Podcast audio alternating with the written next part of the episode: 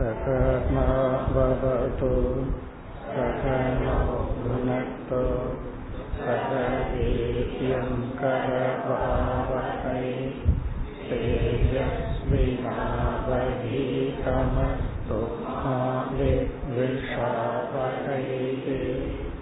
ஓம் சாந்தி சாந்தி சாந்தி.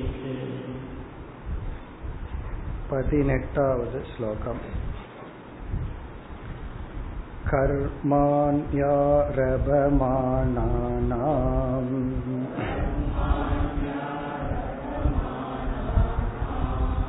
துக்கஹத்யை சுகாயச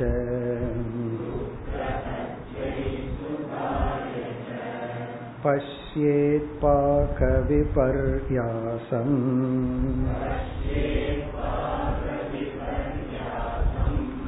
நிது நீச்சாரிணாம் நரணாம்.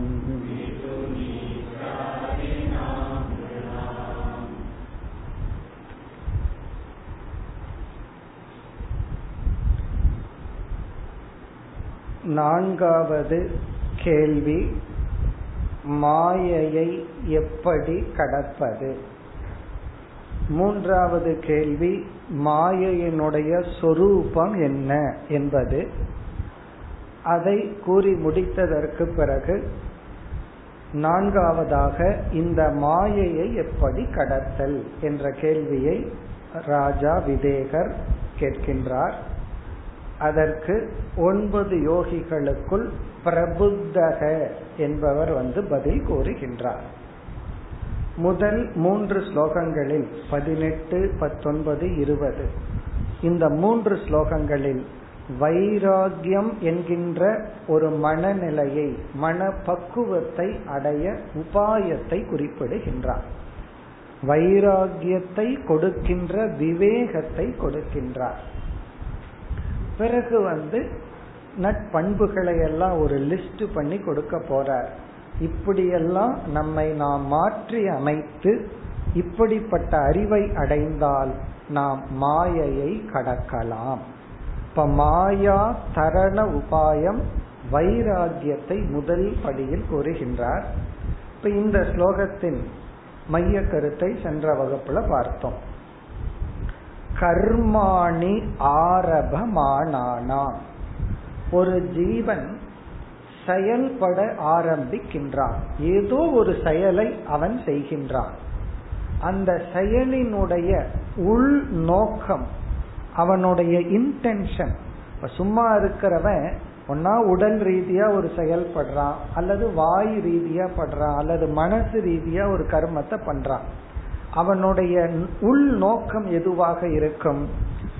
துக்க ஹத்தியை சுகாயச்ச, துயரத்தை தவிர்க்கவும் இன்பத்தை அடையவும் அவனுடைய செயல்பாடுகள் பொதுவாக அமைகின்றன.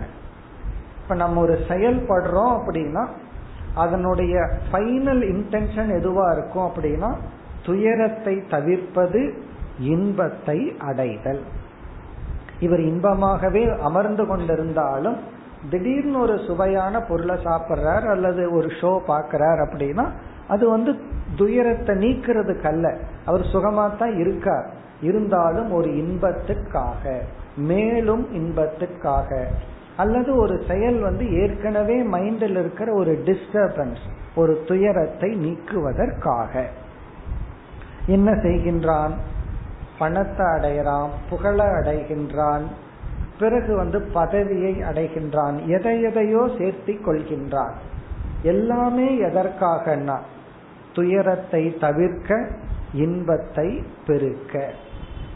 ஆனால் உண்மையிலேயே என்ன நடக்குது அப்படின்னு சொன்னா, இவனே இவனை அறியாமல் இவன் என்னென்னலாம் செய்யறானோ அது இவனுடைய உண்மையான விருப்பத்துக்கு எதிராக அமைகின்றது. இவன் இவன் செய்யறது, இவன் உள் மனது விரும்புறது துயரத்தை குறைச்சு துக் துயரத்தை குறைச்சு சுகத்தை அதிகப்படுத்தணும். ஆனா இவனே என்ன பண்ணிக்கிறான்? துயரத்தை அதிகப்படுத்தி கொள்கின்றான், பிறகு இன்பத்தை குறைத்து கொள்கின்றான். அப்படி இவனுக்கு ரிசல்ட் வரும்போது அந்த மாதிரி வருகிறது. காரணம் என்ன அப்படின்னா அறியாமையினால். என்ன செஞ்சா சுகம் வரும், என்ன செஞ்சா துக்கம் போகும்னு தெரியாம இவனுக்கு ரிசல்ட்னு வரும் பொழுது அது தலைகீழாக இருப்பதை பார்க்கின்றான். அதுக்கு சாஸ்திரத்துல ஒரு உதாரணம் ஒண்ணு சொல்லுவார்கள். இவன் ஆத்துல அடிச்சுட்டு போயிட்டு இருக்கான். அந்த வேகத்துல, அந்த ஆத்தினுடைய வேகத்துல அப்படியே போனா கொஞ்சம் தூரம் போனா கரையில சேர்ந்துடலாம். என்னைக்குமே ஆறு அடிச்சுட்டு போச்சுன்னா எதிர்க்காக நம்ம நீந்தி போக கூடாது, அது போற வழியிலேயே போய் போயிடணும். அப்படி போகும் பொழுது ஒரு பெரிய மரக்கட்டை கருப்பா தெரிஞ்சிச்சு. இவன் என்ன நினைச்சான், அது மேல ஏறி உட்காந்துட்டு போலாம், எதுக்கு கஷ்டப்படணும்னா உங்களுக்கே தெரிஞ்சு போச்சு. அவன் ஏறி உட்கார்ந்தது கரடி. அப்ப கரடி முதந்து போயிருக்கு. இவன் என்ன பண்ணிருக்கான், ஒழுங்கா நீந்தி போயிருக்கலாம். ஆனா இந்த கரடி இது ஒரு பலகை, இது மேல உட்கார்ந்துட்டா சொன்ன சௌரியமா போலாம் அப்படின்னு நினைச்சு என்ன பண்ணா, அந்த கரடி மேல ஏறி உட்கார்ந்தான். இப்ப இவனுடைய இன்டென்ஷன் என்ன, இவனே வரவழைத்து கொண்டது என்ன. அப்படித்தான் பல ரிலேஷன்ஷிப், அவரை கைக்குள்ள போட்டா நமக்கு காரியம் நடக்கும்னு சொல்லி அவரு கைக்குள்ள நம்ம போய் விழுந்துருக்கோம். நம்ம என்ன நினைச்சுக்கிறோம், அவரை பிடிச்சிடலாம் அப்படின்னு, கடைசியில அவர்கிட்ட நம்ம பிடிபட்டு இருப்போம். இந்த பீச்ல வந்து நாயை வந்து இவங்க வாக்கிங் கூட்டிட்டு போக ஆரம்பிச்சு, அது ஓடிட்டு இருக்கு. இப்ப அவங்க முன்னாடி இவர் இது ஓடிட்டு இருக்கும். யாரு யாரை லீடு பண்றான்னு தலைகீழா போய். அதே போல வாழ்க்கையில எத்தனையோ பொருள்கள் நம்மளுடைய இன்டென்ஷன், உண்மையான விருப்பத்திற்கு எதிராக நாமே நடந்து கொண்டிருக்கின்றோம். இதை எந்த ஒரு சாதகன் பார்க்கின்றானோ, இப்படி பார்க்கணுமா, நானே எனக்கு எகெயின்ஸ்டா வேலை செஞ்சிட்டு இருக்கேன், வேற யாரும் எனக்கு எகெயின்ஸ்டா வேலை செய்யல, நான் எந்த இன்டென்ஷன்ல ஒன்ன செய்யறனோ அது எனக்கு தலைகீழாக நானே அமைத்து கொண்டுள்ளேன். ஆகவே என்னன்னா என்னுடைய செயல்பாடுகள், சிந்தனைகள், தத்துவங்கள், எத்திக்ஸ், இது எல்லாமே நான் மாத்தணும். நான் எது தர்மம் நினைச்சிட்டு இருக்கிறேனோ அதுல ஒரு ப்ராப்ளம் இருக்கு. ஏன்னா சில பேர் வந்து உண்மையா உண்மையா நேர்மையால இந்த உலகத்துல வாழ முடியாது அப்படிங்கறது ஒரு எத்திக்ஸா இருக்கு, அவங்களுடைய தர்மத்துக்கு லட்சணமா இருக்கு. இப்படி எல்லாம் பல தவறான கருத்துக்கள், கொள்கையுடன் வாழ்ந்து தனக்கு எதிராகவே தான் நடந்து கொண்டு இருக்கின்றார்கள். இதுல இனி ஒரு முக்கிய கருத்து என்னன்னா, ஒருத்தனுடைய வாழ்க்கையில ஒருத்தனை நம்ம பார்க்கிறோம், நம்ம ரொம்ப ஏழையா இருந்து பணத்தை ரொம்ப சேர்த்திட்டான், உறவுகளை சேர்த்தி கொண்டான், அடியாட்களை சேர்த்திட்டான், பதவியை அடைஞ்சிட்டான். நம்ம மைண்ட்ல அவன் ஒரு மாடலா தெரியுது, அவன் முன்னேறிட்டான், அவன் லட்சியத்தை அடைஞ்சிட்டான்னு தெரியுது. இந்த ஸ்லோகத்துல என்ன சொல்றார், அவன் அந்த லட்சியத்தை அடையிறதுக்கு எதை இழந்துள்ளான் அதை நீ பார்க்கணும். அவன் ஆரோக்கியத்தை இழந்திருப்பான், அதாவது கண்ணுக்கு தெரியும், அதுவும் கூட சில பேர்த்துக்கு தெரியாது. ஏன்னா அவன் வந்து இப்ப நல்ல ஹாஸ்பிட்டலுக்கு போறான்னு பெருமையா சொல்லுவானே தவிர, அவன் எப்ப பார்த்தாலும் ஹாஸ்பிட்டலுக்கு போயிட்டு இருக்காங்கிற என்ன வராது. கார்ல போறதுதான் பாக்கிறமே தவிர அவன் கார்ல ஹாஸ்பிட்டலுக்கு போயிட்டு வந்துட்டு இருக்கிறத பார்க்க மாட்டான்.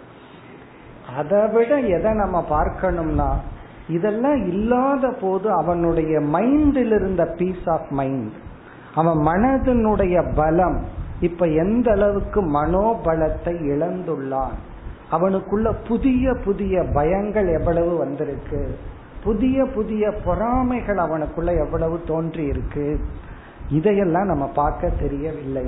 அப்ப இந்த ஸ்லோகத்துல என்ன சொல்றாருன்னா, நீ யாரையெல்லாம் லட்சியமா, லட்சிய புருஷனா, சக்சஸ்ஃபுல் பர்சனா பார்த்தையோ அதை நீ இப்பொழுது தலைகீழாக பார்க்க வேண்டும். ஒருத்தன் பணத்தையும் புகழையும் பதவியும் அடைஞ்சது மட்டும் உனக்கு பெருசா தெரியுது, அதுக்காக அவன் எதை இழந்துள்ளான்ங்கிறத நீ பார்க்கல. அதை நீ பார்த்தா அந்த பாக விபர்யாசத்தை பார்க்க வேண்டும். பாக விபர்யாசம்னா அவன் அவன் கிளைம் பண்ணிக்குவான் நான் சக்சஸ்ஃபுல்னு, இந்த சொசைட்டியே அதுக்கு சப்போர்ட் பண்ணும். ஆனா உண்மையிலேயே அவன் எப்படி ஒரு ஃபெயிலியர் பர்சன், அவன் எப்படி வாழ்க்கையில இழந்தவன், இந்த தலைகீழான, இந்த ஆப்போசிட், இந்த ரிவர்ஸ் விஷன், இதை முதலில் பார்க்க வேண்டும். ஏன்னா மாயை அப்படித்தான் நம்ம மாட்டி விட்டுட்டு இருக்கு. மாயைன்னு சொன்னா உடனே துக்கம்னு நம்ம நினைக்கிறோம், அது தப்பு. மாயைன்னா உடனே சுகம்னு புத்தி வரணும். பகவான் வந்து சுகத்தை கொடுத்து தான் மயக்குவாரே தவிர துக்கத்தை எல்லாம் கொடுத்து மயக்க மாட்டார். துக்கத்தை கொடுத்தா இவனுக்கு வைராகியம் வந்து என்ன தெரிஞ்சிடுவான்னு சொல்லி கொடுக்க மாட்டார். அதனாலதான் நம்ம தவம் எக்ஸ்ட்ரா பண்றோம். ஒரு லெவலுக்கு மேல பகவான் துக்கத்தை எல்லாம் கொடுத்துட மாட்டார். நம்ம சுகத்தை கொடுத்த உடனே அவ பகவானுடைய அனுகிரகம் வந்துடுச்சு, பகவான் நமக்கு அனுகிரகம் பண்றாருன்னு நினைக்கிறோம்.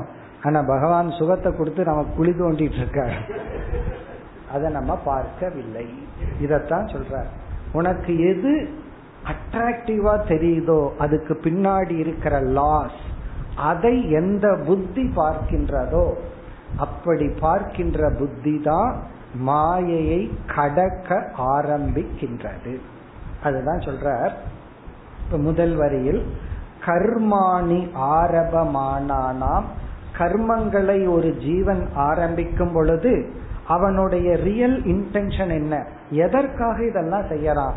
துக்க ஹத்தியை, ஹத்தியை அப்படின்னா நீக்குவதற்காக, துயரத்தை நீக்குவதற்காக, சுகாயச்ச சுகத்தை அடைவதற்காக. பஷ்யே, இந்த இடத்துல சப்ஜெக்ட் வந்து முமுக்ஷுகு, மாயா தரண இச்சுகு, மாயையை கடக்க விரும்புபவன். பஷ்யேத் அப்படின்னா பார்க்க வேண்டும். என்ன, எப்படி பார்க்க வேண்டும்? பாக விபர்யாசம். பாக விபர்யாசம்னா அந்த பலனின் உள்ள தலைகீழான தன்மை. பாகம்னா கர்ம பலன், விபர்யாசம்னா அது தலைகீழாக செயல்படுவதை. என்ன கர்ம பலன் தலைகீழா செயல்படுது? துயரத்தை வளர்த்து சுகத்தை குறைக்கின்றது. இன்பத்தினுடைய தரத்தை குறைச்சு துயரத்தினுடைய தரத்தை அதிகப்படுத்துகின்றது. பணமெல்லாம் இல்லை அப்படின்னா நம்ம ஒரு குடிசையில வாழுவோம். நமக்கு வர்ற பெயின் வந்து வெறும் பிசிக்கல் பெயின், கம்ஃபர்ட் கிடையாது, அவ்வளவுதான். ஆனால் பணம் ரொம்ப வந்துட்டா கம்ஃபர்டபுளான பிக் பெயின், அதெல்லாம் மைண்டில் இருக்கிற பெயின், ரொம்ப கம்ஃபர்டோட ரொம்ப ஒரு பிக் பெயின் அது மனசுல அனுபவிப்பது. இதை யார் பார்க்கின்றார்களோ, பாக விபர்யாசம்னா இவர்களுடைய செயல் இவர்களுடைய விருப்பத்துக்கு தலைகீழாக இருப்பதை யார் பார்க்கின்றானோ அவன் சொல்லலாம், நான் வந்து சக்சஸ்ஃபுல் பர்சன், நான் எத்தனை பேர்த்த ஏமாத்தி இவ்வளவு சம்பாதிச்சு வச்சிருக்கேன், நீ உன்ன தர்மம் நியாயம்னு நீ அதே சைக்கிள்ல தான் போயிட்டு இருக்கிற அப்படின்னு இவன் சொல்லலாம். இவன் நினைப்ப, ஆமா நம்ம ஏமாந்துட்டோம், தெரியாம அவன் மாதிரி இருந்திருக்கலாம் அப்படின்னு தோணும். ஆனா இங்க என்ன, இவனுக்கு சைக்கிள் ஓட்டுறதுக்கு ஸ்ட்ரென்த் இருக்கு, அவனுக்கு மூச்சு விடுறதுக்கு ஸ்ட்ரென்த் கிடையாது. அப்பப்ப மாஸ் வச்சு வச்சு எடுக்க வேண்டியது இருக்கு. இந்த விபர்யாசத்தை யார் பார்க்கின்றானோ, இதெல்லாம் யாருக்குன்னா மிதுனி சாரினாம் நிர்ணாம். மிதுனி சாரி என்றால் கிரகஸ்த வாழ்க்கையில் வாழ்ந்து கொண்டிருக்கின்ற அல்லது காமிய கர்மத்தில் ஈடுபட்டு கொண்டிருக்கின்ற நிர்ணாம் மனிதர்களுக்கு. மிதுனி சாரினாம் நிர்ணாம்னா இந்த உலக வாழ்க்கையில் பந்தத்தில் சம்சாரியாக வாழ்ந்து கொண்டிருக்கின்ற மனிதர்களுக்கு அவர்கள் செய்கின்ற செயல்கள் அவர்களுடைய உண்மையான விருப்பத்துக்கு எதிராக செயல்பட்டு கொண்டிருக்கின்ற உண்மையை யார் பார்க்கின்றானோ. அப்படி பார்க்கும்போது என்ன நமக்கு கிடைக்கும்னா, இவன் எதெல்லாம் என்னுடைய கோல், இதுதான் என்னுடைய லட்சியம் அப்படின்னு நினைக்கிறானோ அது லட்சியம் அல்லன்னு இவனுக்கு புரியும். அப்ப நம்ம அடைய வேண்டித்தது வந்து உடல் ஆரோக்கியம், மன ஆரோக்கியம், புத்தியில ஒரு ஆரோக்கியம், ரைட் திங்கிங், எமோஷனலி ஒரு ஸ்ட்ராங் பர்சன், பிசிக்கலி ஒரு ஸ்ட்ராங் பர்சன். இதுதான் லைஃபே தவிர இதையெல்லாம் வீக்கெண்ட் பண்ணிட்டு சுத்தி இருக்கிறத பொருள்களை எல்லாம் சேர்த்து வச்சிட்டு இருக்கிறது வந்து லட்சியம் அல்ல. இந்த உண்மையை யார் பார்க்கின்றானோ, இந்த இடத்துல பஷ்யேத்னா பார்க்க வேண்டும் அப்படின்னு சொல்றார். அல்லது ஒரு முமுக்ஷு இப்படி பார்க்க வேண்டும். அந்த புத்தி அவனுக்குள் செயல்பட வேண்டும். இனி மேலும் அடுத்த இரண்டு ஸ்லோகத்தில் இந்த வைராகியம் என்ற மனப்பக்குவத்தை கொடுப்பதற்காக சில கருத்துக்களை குறிப்பிடுகின்றார். இதே கருத்தினுடைய விளக்கம்தான் பத்தொன்பதாவது ஸ்லோகம். நித்யார்த்திதேன வித்தேன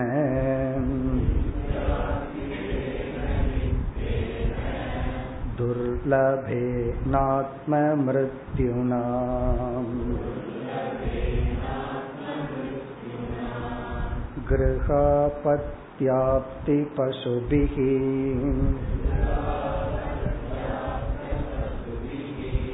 காப்ரீதி சாதி தைஷ்சலைஹி.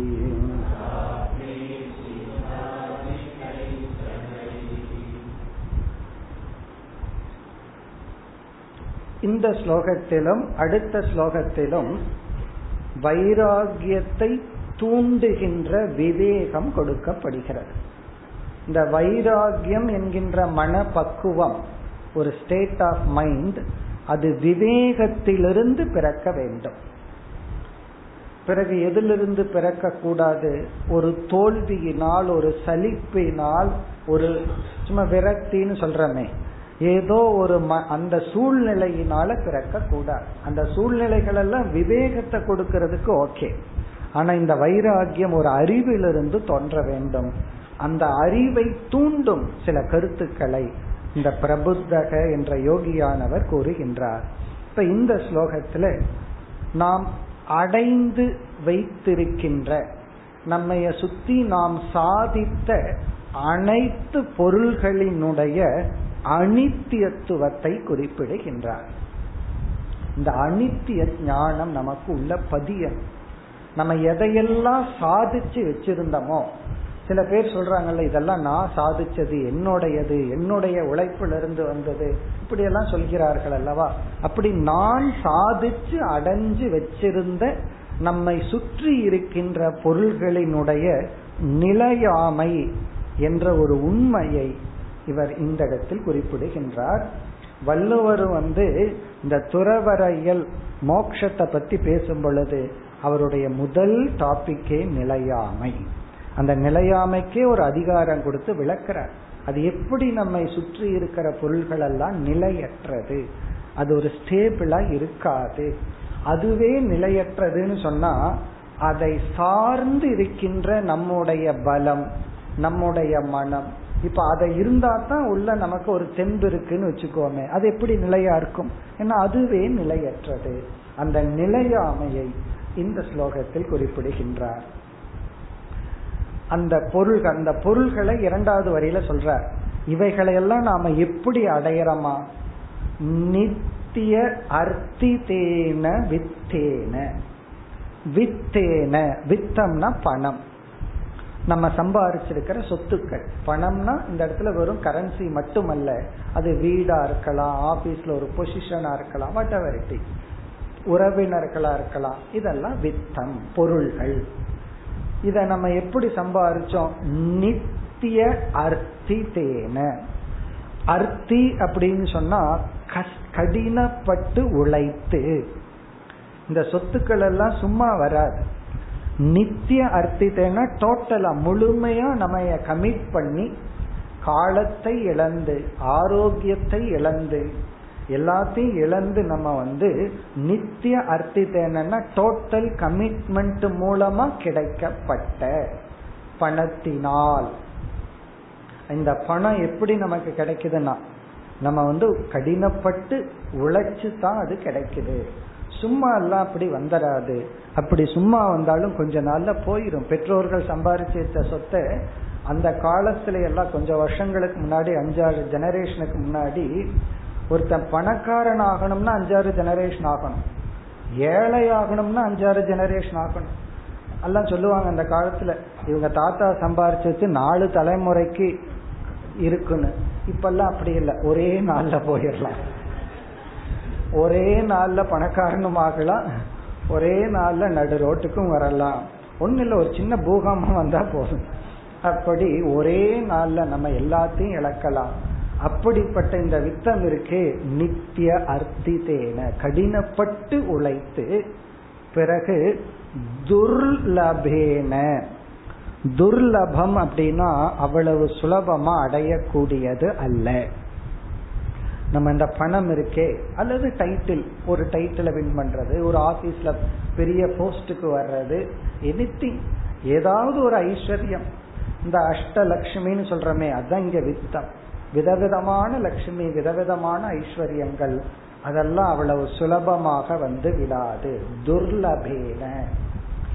பிறகு சிலதெல்லாம் அடையிறதுக்கு இவன் எதை கொடுத்து அடையறான் அதை சொல்றார். ஆத்ம மிருத்யுனா. ஆத்ம மிருத்யுனா அப்படின்னா தன்னுடைய உயிரை பணயம் வைத்து அடையப்பட்ட. ஆத்ம மிருத்யுனான்னா இங்க ஆத்மனா தன்னுடைய உயிர், மிருத்யுனா தன்னுடைய மரணத்தையே பணயமாக வைத்து அடையப்பட்ட. சில பேர் அவ்வளவு ஒரு ரிஸ்க் எடுத்துக் கொள்வார்கள். எதற்குனா அந்த பெயர், அந்த புகழ், இதுக்காக எடுத்துக்கிற ரிஸ்க் இருக்கே அது வந்து டெத்து தான். அப்படி ஈவன் சில பேர் வந்து எவரெஸ்ட கிளைம் பண்றது, இந்த மாதிரி சில அச்சீவ்மெண்ட் எல்லாம் இருக்கே, அது என்னன்னா ஒரே ஒரு ஸ்லிப் எனஃப், எவரெஸ்டுக்கு மேலேயே போயிடலாம். அப்படி அதுக்கு அவங்க பணையம் வைக்கிறது என்னன்னா உயிரை பணையமாக வைத்து. இங்க ஆத்ம மிருத்யுனா தன்னை உயிரையே முன்னாடி வச்சு இவன் எதை அடையறான், அந்த வித்தங்கள், அந்த பொருள்கள், இவன் அடையக்கூடிய பொருள்கள் என்னென்னலாம் அடைகின்றான்.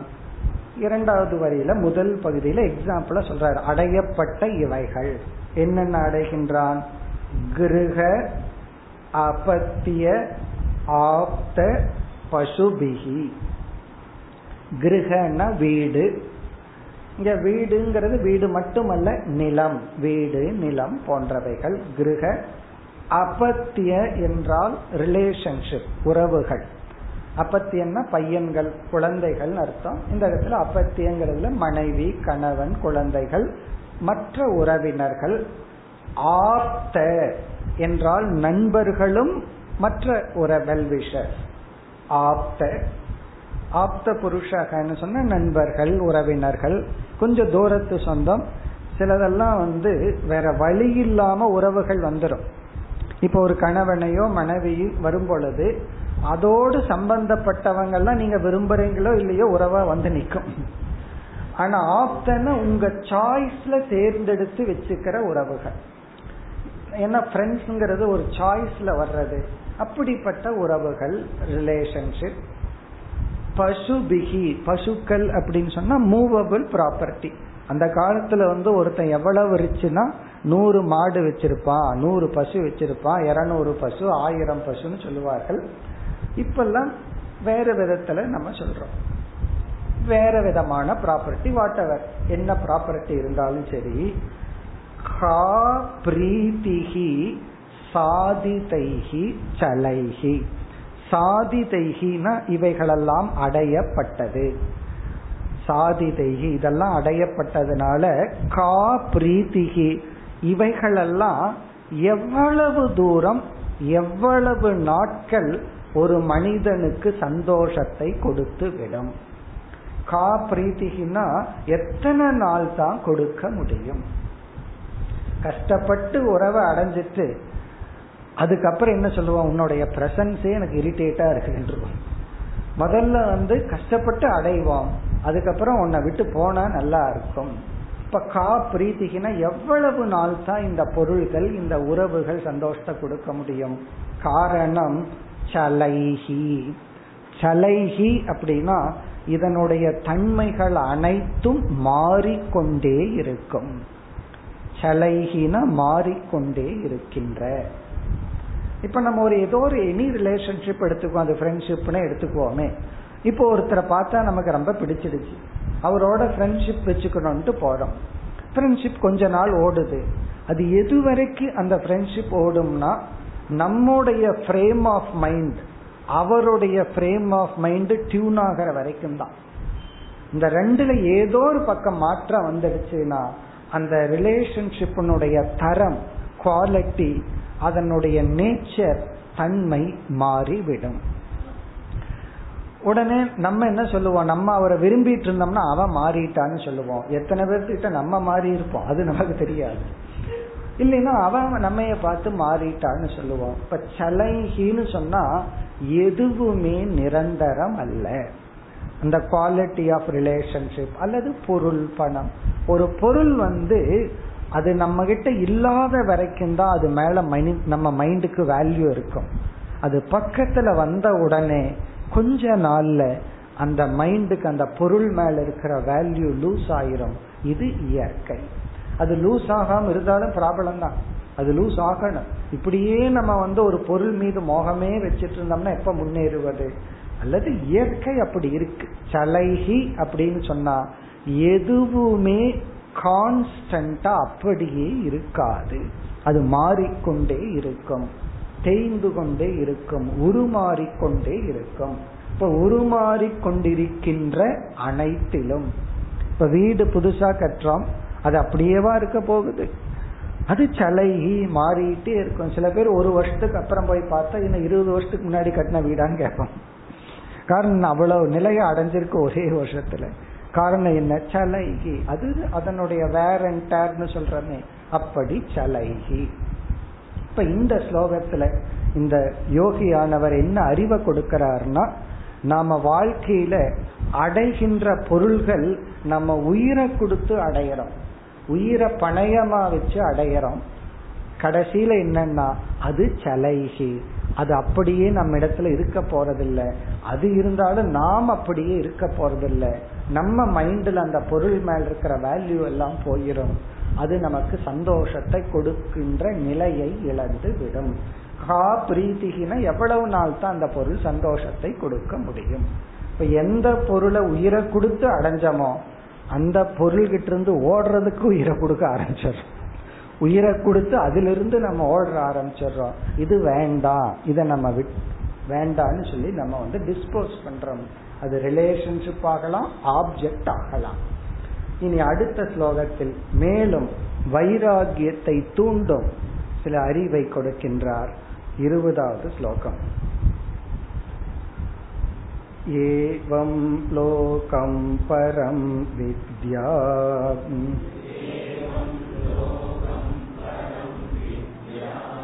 நஸ்வரம் கர்ம நிர்மிதம்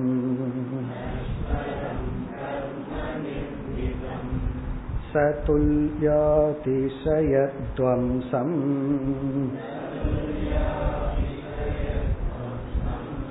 யதா மண்டலவர்த்தினாம்.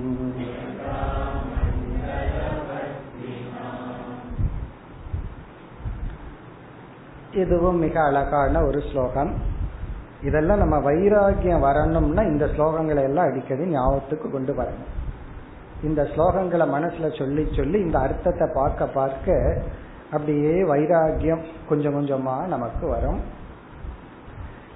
இந்த லோகத்தில் இருக்கின்ற பொருள்கள், நாம் அனுபவிச்சுட்டு இருக்கு இந்த மனித லோகத்தில் இருக்கின்ற இன்பத்தை கொடுக்கின்ற பொருள்கள், உறவுகள் எல்லாமே சலம், அது வந்து அனித்தியம் அப்படிங்கிற ஒரு தன்மையுடன் கூடியது. அதே போலதான் இந்திரலோகம், பிரம்மலோகம்னு அனைத்து லோகங்களிலும் இது அப்படியே எக்ஸ்டென்ஷன் பண்ண சொல்றார். எந்த லோகம்னு படைக்கப்பட்டிருந்தாலும் அங்கிருக்கிற பொருள்களும் இப்படித்தான் இருக்கும்.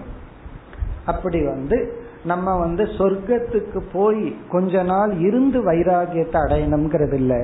பூலோகத்திலேயே இருந்து சொர்க்கத்துக்கு போனாலும் இதே கதிதான், இதே நிலைதான் அங்கிருக்கிற பொருள்களுக்கும் என்று பரலோக வைராகியத்தை முதலில் குறிப்பிடுகின்றார்.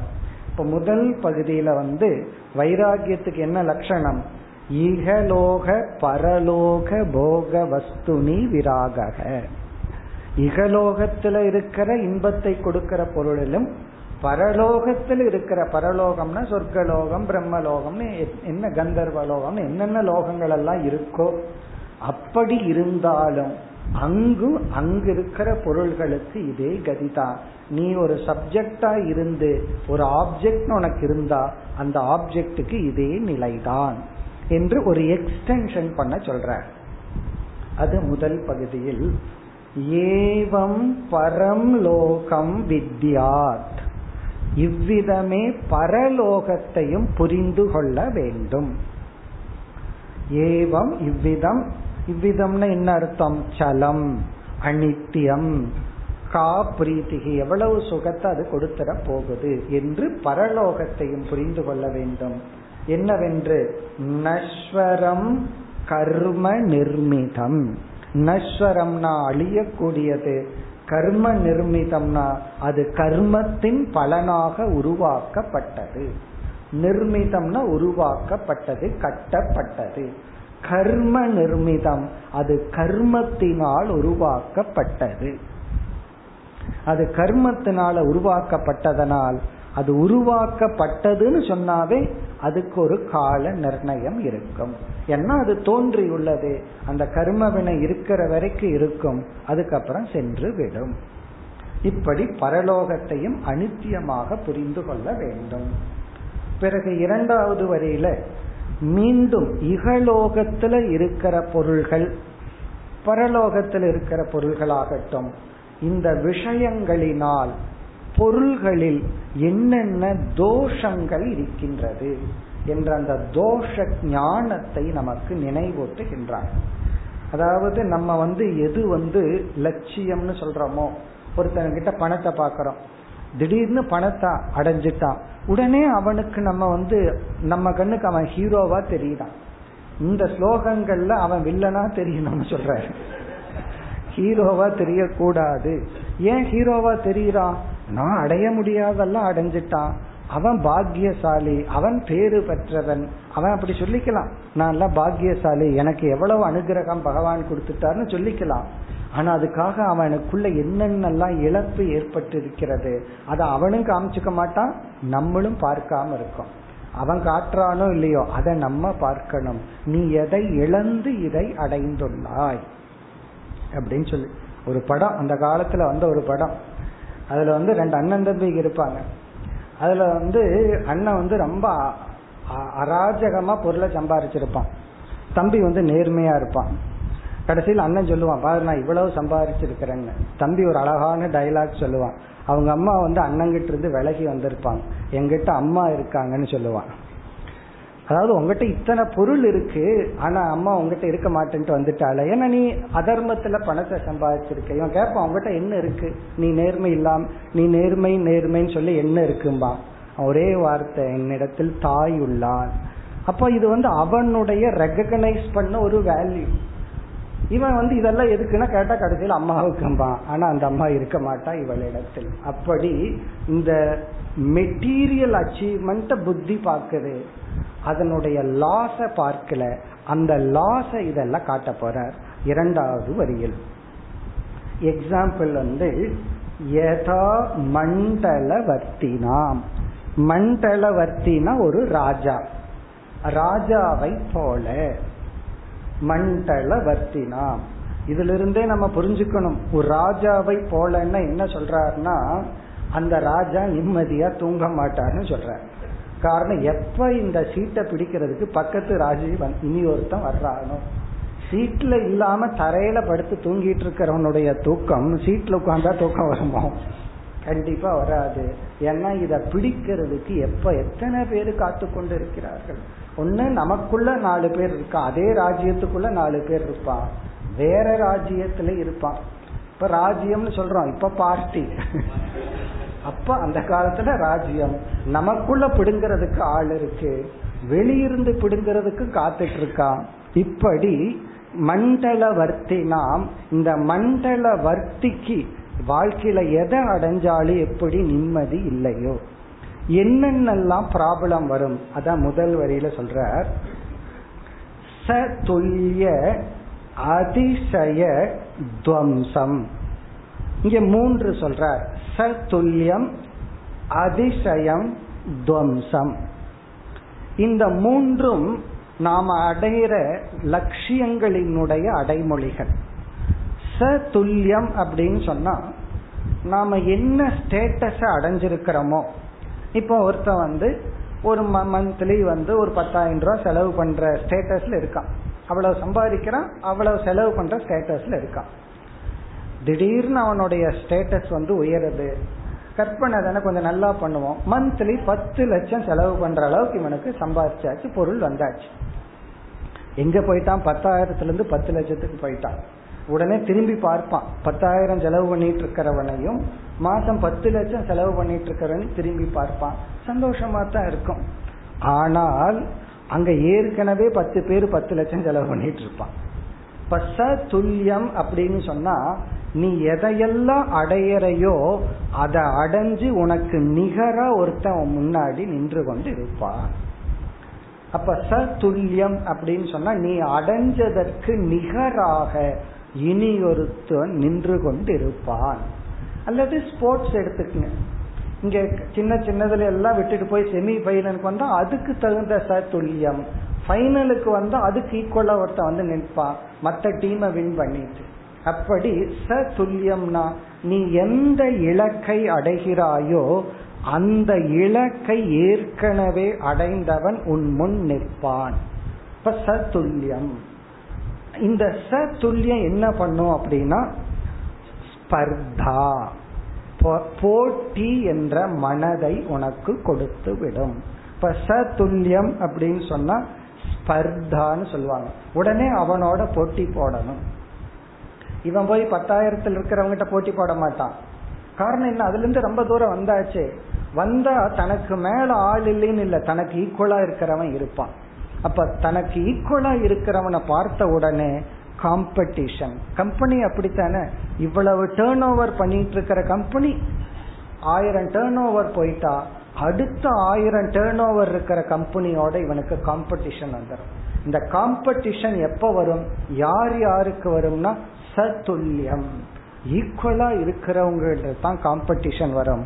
அப்ப இவன் மனசுக்குள்ள என்ன வந்துரும்னா யாரு நமக்கு ரைவல் பாத்துட்டு இருப்பான், நமக்கு காம்படிஷன் யாரு.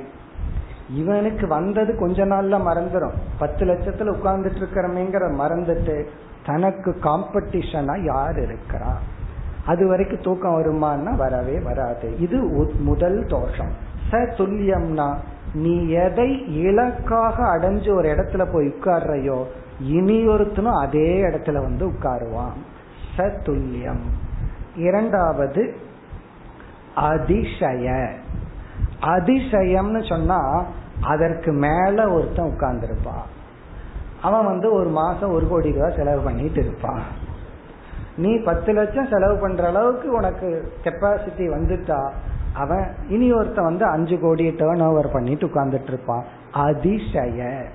இப்ப அதிசயம்னு சொன்னா நீ வந்து கஷ்டப்பட்டு எதை அடைஞ்சாலும் ஒரு ஸ்டேட்டஸ அடைஞ்சினா அந்த ஸ்டேட்டஸ அடைஞ்சவன் அங்க இருப்பான். உடனே உனக்கு ஒரு கம்பேரிசன் வரும், ஒரு போட்டி வரும். அதிசயம்ங்கிற இடத்துல போட்டி வராது, பொறாமை ஏற்படும். இப்ப அதிசயே அசூயா, சதுல்யே ஸ்பர்தா. சதுல்யேனா நமக்கு ஈக்குவலா இருக்கிறவங்கிட்ட போட்டி போடுவோம். தனக்கு மேல இருக்கிறவனை பார்த்து போட்டி போட முடியாது, ஏன்னா ரொம்ப தூரத்தில் இருக்கிறான். உடனே பொறாமை மனசுல ஏற்படும். இது என்னன்னா ஆயிரம் ரூபாயில இருந்தாலும் சரி, பத்தாயிரம் ரூபாயில இருந்தாலும் சரி, ஒரு பிச்சைக்காரனை நீங்க ரொம்ப டிஸ்டர்ப் பண்ணணும்னா என்ன பண்ணணும் தெரியுமோ? அவன் கையில பத்து ரூபாய கொடுத்து அவன் முன்னாடியே இனி ஒரு பிச்சைக்காரனை கூப்பிட்டு ஐம்பது ரூபா கொடுக்கணும். அது போதும். காரணம் என்ன? அவனுக்கு மட்டும் ஐம்பதா போச்சு. அங்க ஆரம்பிச்சு கோடிக்கணக்கில் டேர்ன் ஓவர் பண்ணுதே அங்க வரைக்கும் சேம் மைண்ட். பகவான் அங்க புடி வச்சிருக்காரு, ஒரே மனசை படைச்சு வச்சிருக்காரு.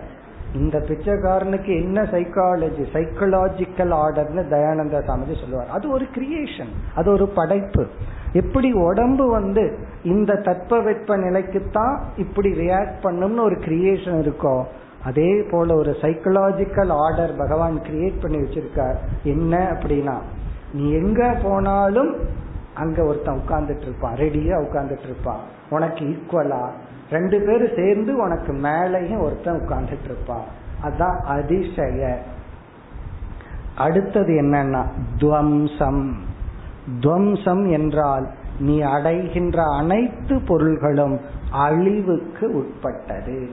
இப்ப துவம்சே சோகக துயரம், ஐயோ போயிடுச்சே அப்படின்னு சொல்லி துயரம். அப்ப நாம அனுபவிக்கிற அனைத்து பொருள்களும் இந்த மூன்று தோஷத்துக்கு உட்பட்டது. சதுல்ய அதிசய துவம்சம். துவம்சம்னா அழிவுக்கு உட்பட்டது. இப்ப துவம்சே சோகக அது துயரம்.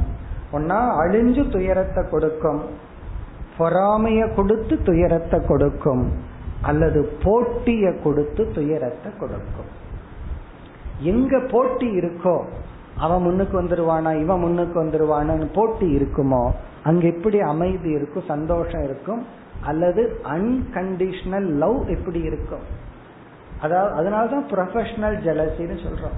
ஒரே ப்ரொஃபஷனல்ல இருந்துட்டோம் அப்படின்னா ப்ராப்ளம் என்னன்னா போட்டி. அதனாலதான் ஒரே ப்ரொஃபஷனல் சேர்ந்து மேரேஜ் பண்ண கூடாதுன்னு சொல்லுவாங்க. சில பேர் வந்து அதுவும் பிசினஸுக்கு சௌரியமா இருக்கும், டாக்டர் டாக்டர் வக்கீல் வக்கீல், அது வேண்டான்னு ஏன் சில பேர் சொல்றாங்கன்னா இங்கேயே போட்டி ஆரம்பிச்சிடும், வீட்லயே போட்டி ஆரம்பிச்சிடும். உனக்கு எத்தனை பேஷண்ட் அல்லது கிளைண்ட், எனக்கு எத்தனை கிளைண்ட், இங்கேயே ப்ராப்ளம் ஆரம்பிச்சிடும். அப்படி சதுல்ய அதிசய துவம்சம் யதா மண்டலவர்த்தி. நாம் இங்க ராஜாவுக்கு உதாரணமா சொல்றாரு, ஒருத்தன் ஒரு ராஜ்யத்தை அடைஞ்சான்னா அவனுக்கு ஈக்குவல் ராஜ்யம் இருக்கு, அவனுக்கு மேல ஒரு சாம்ராஜ்யம் இருக்கும். இதெல்லாம் அழிவுக்கு ஒரு ராஜாவுக்கு உட்பட்டதா எப்படி இருக்கோ அதே போல ஒரு சாதாரண சேரியில் இருக்கிறவனுக்கு இந்த மூணு பிரின்சிபல் அப்ளை ஆகும். பிறகு கோடீஸ்வரனுக்கு இந்த மூணு பிரின்சிபல், இந்திரனு சந்திரனுக்கு இந்த மூன்று பிரின்சிபல் தான். இந்திர வாயு நல்லா தேவலோகத்தில் இருக்காங்களே அவங்களுக்கு இந்த மூன்று பிரின்சிபிள் தான். அவங்க அவங்க லெவல்ல ரகலை பண்ணிட்டு இருப்பார்கள். இங்க இங்க அவங்கவுங்க அவங்கவுங்க லெவல்ல லூஸ் பண்ணிட்டு இருப்பாங்க. இதெல்லாம் எதற்குனா நாம இந்த உலகத்துல அடைகின்ற அனைத்து பொருள்களும் only a means not an end. அதுதான் பாயிண்ட். இது எல்லாமே ஒரு மீன்ஸா இருக்கிற வரைக்கும் நல்லா இருக்கும். அது என்னைக்கு லட்சியமாகுதோ அப்பொழுதுதான் சம்சாரம். இந்த மீன்ஸ் ஒரு பணம்ங்கிறது ஒரு கருவிங்கிற எண்ணத்துல எவ்வளவு பணத்தை சம்பாதிச்சாலும் அந்த பணம் வந்து நமக்கு லக்ஷ்மி, நமக்கு ஒரு மாலை, அது லட்சியமாயிட்டா அது மூதேவி. அந்த மூதேவின்னு சொல்றமே லக்ஷ்மிக்கு ஆப்போசிட். லக்ஷ்மிக்கு ஆப்போசிட்னா லக்ஷ்மியே மூதேவியா மாறிடுவா, அப்படித்தான் அர்த்தம். அதுதான் உண்மையான பொருள். அங்க Lakshmi will take over the role of மூதேவி. மூதேவின்னு அது தமிழ்ல சொல்றோம். அந்த லக்ஷ்மியை அழிக்கிற சக்தியாக மாறிவிடும். அது இது எதை இதெல்லாம் எதற்குனா வைராகியம் வருவதற்காக.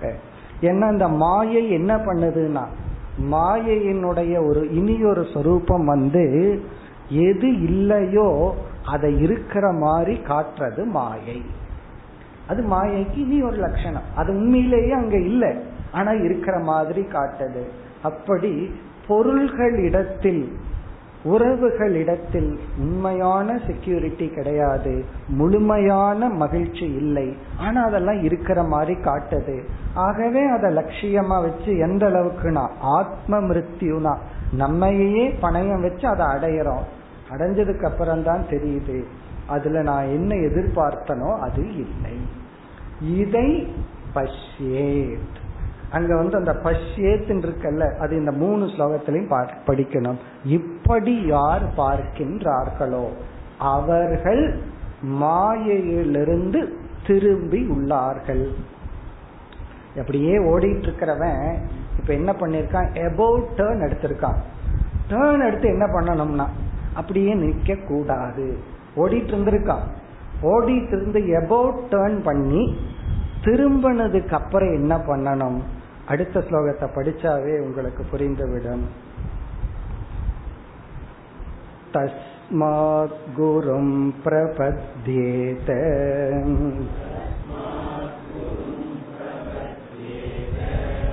ஜிக்ஞாசு ஸ்ரேய உத்தமம்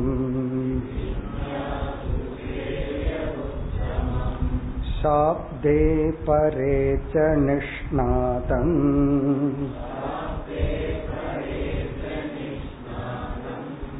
பிரம்மன் யுபசமாஸ்ரயம்.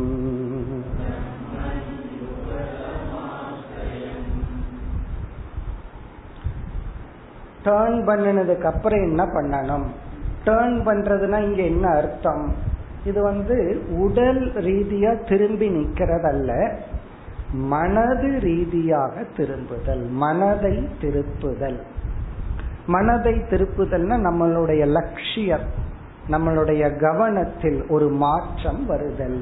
எதெல்லாம் இதுதான் அல்டிமேட் நினைச்சிட்டு இருந்தனோ அது அல்டிமேட் அல்ல, அதெல்லாம் என்னுடைய வளர்ச்சிக்காக. நம்ம ரிலேஷன்ஷிப்ல தான் வளர்கின்றோம். பொருள்கள் இருந்தா தான் அந்த பொருளை வச்சு நம்ம வந்து தானம் பண்ணி மனசை சுத்தப்படுத்த முடியும். அந்த பொருள்கள்ல இருந்து சில பொருள்களை வாங்கி தவம் செய்ய முடியும். ஒரு தனிமையான இடம் வேணும் அப்படின்னு சொன்னா பணம் இருந்தா தான் அதை சம்பாதிக்க முடியும். இல்லை அப்படின்னு சொன்னா என்னன்னா டார்மெண்ட்ரியில தான் தூங்க முடியும். அப்போ ஒரு நம்ம தனிமையான ஒரு இடத்தை நம்ம சம்பாதிக்கணும்னா அதுக்கு பொருள் தேவை. அப்போ பொருள் இருந்தா தான் ஆரோக்கியமான உணவை வாங்கி சாப்பிட முடியும். பொருள்கள், அதே போல ரிலேஷன்ஷிப், உறவுகள், இதனாலதான் நம்ம பக்குவத்தை அடைகின்றோம். இப்ப இதனால நம்ம பக்குவத்தை அடைஞ்சு பிறகு அதில் அழிந்து விடாமல் இருக்க வேண்டும். அந்த பொருள்ல அழியாம, உறவுகள்ல அழியாம, இதிலிருந்து நம்ம பக்குவப்பட்டு வர வேண்டும். அதற்குத்தான் இதற்கு முன் மூன்று ஸ்லோகத்தில் கொடுத்த அறிவு. இதுல எல்லாம் வெறுத்துட்டு வர்றதல்ல. வைராகியம்னா வெறுப்பல்லன்னு பலமுறை பார்த்திருக்கோம். வெறுக்கிறது அல்ல, பிறகு இதில் வீழ்ந்து விடாமல் இருத்தல். தேனி வந்து தேனை குடிச்சிட்டு போயிட்டா புத்திசாலி, தேனுக்குள்ள மூழ்கி விட்டால் எத்தனை தேனிய தேனிக்குள்ள தேனுக்குள்ள மூழ்கிறத பாக்கிறோம். அப்படி பொருளை பயன்படுத்திட்டு போனா அது தேனி, அந்த தேனுக்குள்ளேயே மூழ்கி அழிந்தால் அதுதான் சம்சாரம். அப்படி புரிந்து கொண்டவன் என்ன செய்ய வேண்டும்? அடுத்த சாதனை என்ன? தஸ்மாத், ஆகவே. இங்க தஸ்மாத் வந்து ஹெவி தஸ்மாத், ஆகவேன்னு சொன்னா என்ன? ஆகவே எந்த பொருளும் எதுவுமே லட்சியம் அல்ல, எல்லாமே நம்மை பண்படுத்துகின்ற சாதனைகள். ஆகவே அறிவுக்காக உனக்கு இனி தேவை வந்து உண்மையான அறிவு. அந்த அறிவுக்காக குரும் பிரபத்யேத, குருவை சரணடைய வேண்டும். பிரபத்யேதன சரணடைய வேண்டும். யாரை? குருவை சரணடைய வேண்டும். அதாவது அறிவை அடைய வேண்டும்னு சொல்றதுக்கு பதுவா அந்த அறிவை கொடுக்கும் கருவியை அடைய வேண்டும். ஏன்னா அறிவை அடையிறதுன்னா என்ன பண்றது? அறிவை கொடுக்கும் இன்ஸ்ட்ருமெண்டை நீ எடுத்துக்கொள்ள வேண்டும். குருவை சரணடைய வேண்டும். ரொம்ப பேர்த்துக்கு குருவை சரணடைந்திருப்பார்கள். நான் முழுமையா என்னையே உங்ககிட்ட ஒப்படைக்கிறேன். உடனே குரு கேட்பாரு, உனக்கு என்ன வேணும்னா இந்த கேஸ்ல நான் ஜெயிக்கணும், நான் உங்களை முழுமையா நம்புறேன், உங்க ஆசீர்வாதத்துலதான் நான் கேஸ்ல ஜெயிக்கணும். என்ன பண்ணிருக்கேன்னா அந்த சொத்து எனக்கு சொந்தம் இல்லை, இருந்தாலும் எனக்கு வேணும்னு போட்டிருக்கேன். அதுவும் தர்மமா இல்லை, சொத்தும் நியாயமா இல்லை, இருந்தாலும் உங்க ஆசீர்வாதம் எனக்கு வேணும். குரு, இதுக்கா குருவை சரணடைவது? அடுத்தது சொல்றார், எதற்காக குருவை சரணடைய வேண்டும்? ஸ்ரேயக உத்தமம், உத்தமமான ஒரு ஸ்ரேயஸை ஜிக்ஞாசுகு, அடைய விரும்புபவனாக. ஜிக்ஞாசுகுனா அறிய அடைய விரும்புபவனாக. எதை? உத்தமம் ஸ்ரேயக. ஸ்ரேயஸ்னு சொன்னாவே போதும். இருந்தாலும் இந்த யோகி வந்து உத்தமம் ஸ்ரேயகன்னு சொல்றார், மேலான நன்மையை அடைவதற்காக, அதை அடையும் நோக்கத்துடன். கீழான லட்சியத்தை எல்லாம் அடையணும் அப்படின்னு சொன்னா நம்ம கீழான சின்ன சின்ன தேவதைகளை வச்சு அடையலாம். ஒருத்தர் வந்து கஷ்டப்பட்டு பிரைம் மினிஸ்டர் கிட்ட அப்பாயின்மெண்ட் வாங்கி கஷ்டப்பட்டு வாங்கி போயிடுறாரு. பிரைம் மினிஸ்டர் எதுக்கு வந்தீங்கன்னாரு. இவர் சொல்றாரு, எனக்கு ஒரு ரேஷன் கார்டு வாங்கணும் அப்படிங்கிறாரு. வச்சுக்கோ, ஒரு ரேஷன் கார்டு வாங்குறதுக்கு பிரைம் மினிஸ்டர்கிட்டயா போகணும், அது நம்ம லோக்கல்லையே முடிச்சுக்கலாம். அப்போ அவர்கிட்ட போகணும்னா அதுக்கு தகுந்த டிமாண்ட் இருக்கணும், அதுக்கு தகுந்த ஏதாவது ஒன்று அவர்கிட்ட போய் கொடுத்து வாங்கணுமே தவிர ரேஷன் கார்டுக்கு அவர்கிட்ட போக வேண்டாம். அதே போல ஒரு ஞானி குரு கிட்ட போய் எனக்கு இது வேணும் அது வேணும்னு கேட்டா பிஎம் கிட்ட ரேஷன் கார்டுக்கு போற மாதிரி உத்தமம் ஸ்ரேயக உத்தமமான நன்மையை லட்சியமாக கொண்டு குருவை சரணடைய வேண்டும். இனி வந்து இரண்டாவது வரியில் அந்த குருவுக்கு லட்சணம் சொல்றார். மூன்று லட்சணம், எப்படிப்பட்ட குரு. இத இன்டைரக்டா என்ன சொல்றார், நம்ம குருவை அடையிறதுக்கு எதற்குனா, சில பேர் நம்ம ஹீரோவா வச்சுக்கிறது எதற்குனா அவரு ஹீரோவாவே இருக்கணும் நான் ஃபாலோயராகவே இருக்கணும் அப்படிங்கிறதுக்கு. ஆனா குருவை எதற்கு அடையிறோம்னா குருவை குரு எதை அடைஞ்சாரோ அதை அடைவதற்கு. குரு என்ன ஸ்டேட் ஆஃப் மைண்ட் அடைஞ்சாரோ அந்த லட்சியத்தை அடைய குருவினுடைய அறிவில் ஐக்கியமாகும். இப்ப அவருக்கு நமக்கும் வேற்றுமை வரக்கூடாது. அதே போல ஈஸ்வரனை எதற்கு வணங்குறோம், அந்த ஈஸ்வரனை ஈஸ்வரனா வச்சிட்டு இருக்கிறதுக்கல்ல, அந்த ஈஸ்வரனுடன் ஐக்கியமாக அந்த பகவானும் நானும் ஒன்றுங்கிற நிலையை அடைய. ஆகவே ரொம்ப அழகா சொல்றார், இப்படிப்பட்ட தன்மையுடைய குருவை அடைய வேண்டும். அப்படின்னா இப்படிப்பட்ட தன்மையை அடைவதுதான் உன்னுடைய லட்சியம். குரு எதை அடைஞ்சு சும்மா வச்சிருக்காரோ அது உன்னுடைய லட்சியம். அது என்ன, சாப்தே பரேச்ச நிஷ்ணாதம் பிரம்மணி. சாப்தேங்கிற வார்த்தைக்கு அப்புறம் பிரம்மணிங்கிற வார்த்தையை எடுத்து போடணும். சாப்தே பிரம்மணி நிஷ்ணாதம். நிஷ்ணாதம்ங்கிற வார்த்தையினுடைய கடைசி பொருள் தேர்ச்சி பெற்ற, வெல் வர்ஸ்ட், ரூட்டட். ஆக்சுவலி இதனுடைய பொருள் வந்து மூழ்கின மூழ்கிய அப்படின்னு அர்த்தம். ஒன்னுல வந்து ரொம்ப தேர்ச்சி பெற்றா நம்ம வந்து சாதாரண வழக்குல அதுல நம்ம மூழ்கி இருக்கிறான் அப்படின்னு சொல்லுவோம் அல்லவா. அதே போல சாப்தே பிரம்மணி என்றால் வேதாந்த சாஸ்திரம். சாப்தம் பிரம்ம, இங்க பிரம்மனா வேதம். சாப்தே பிரம்மணி நிஷ்ணாதம்னா வேதாந்த சாஸ்திரத்தில் மூழ்கி உள்ள, ஞான காண்டத்தை கரைத்து குடித்துள்ள அப்படின்னு அர்த்தம். நிஷ்ணாதம்னா ஞான காண்டத்தில் மூழ்கியுள்ள, அப்படின்னா சாஸ்திரம் பயின்ற, வேதாந்த சாஸ்திரம் உபனிஷத்துக்களை எல்லாம் உணர்ந்த. இது முதல் அடைமொழி. பரேங்கிற வார்த்தைக்கு அப்புறம் மறுபடியும் பிரம்மணின்னு போடணும். பரே பிரம்மணி மீண்டும் நிஷ்ணாதம்ங்கிற வார்த்தையை சேர்த்தனும். பரே பிரம்மணி நிஷ்ணாதம். இவர் வெறும் சப்தத்தை மட்டும் குடிக்கல, அந்த அர்த்தத்திலையும் மூழ்கி இருக்கின்ற, அந்த பிரம்மத்திலும் நிலை பெற்ற, பிரம்மத்தை போதிக்கின்ற சாஸ்திரத்தில் நிலை பெற்ற குரு, அந்த பிரம்மனிடத்தில் நிலை பெற்ற குருவின் இடத்தில்.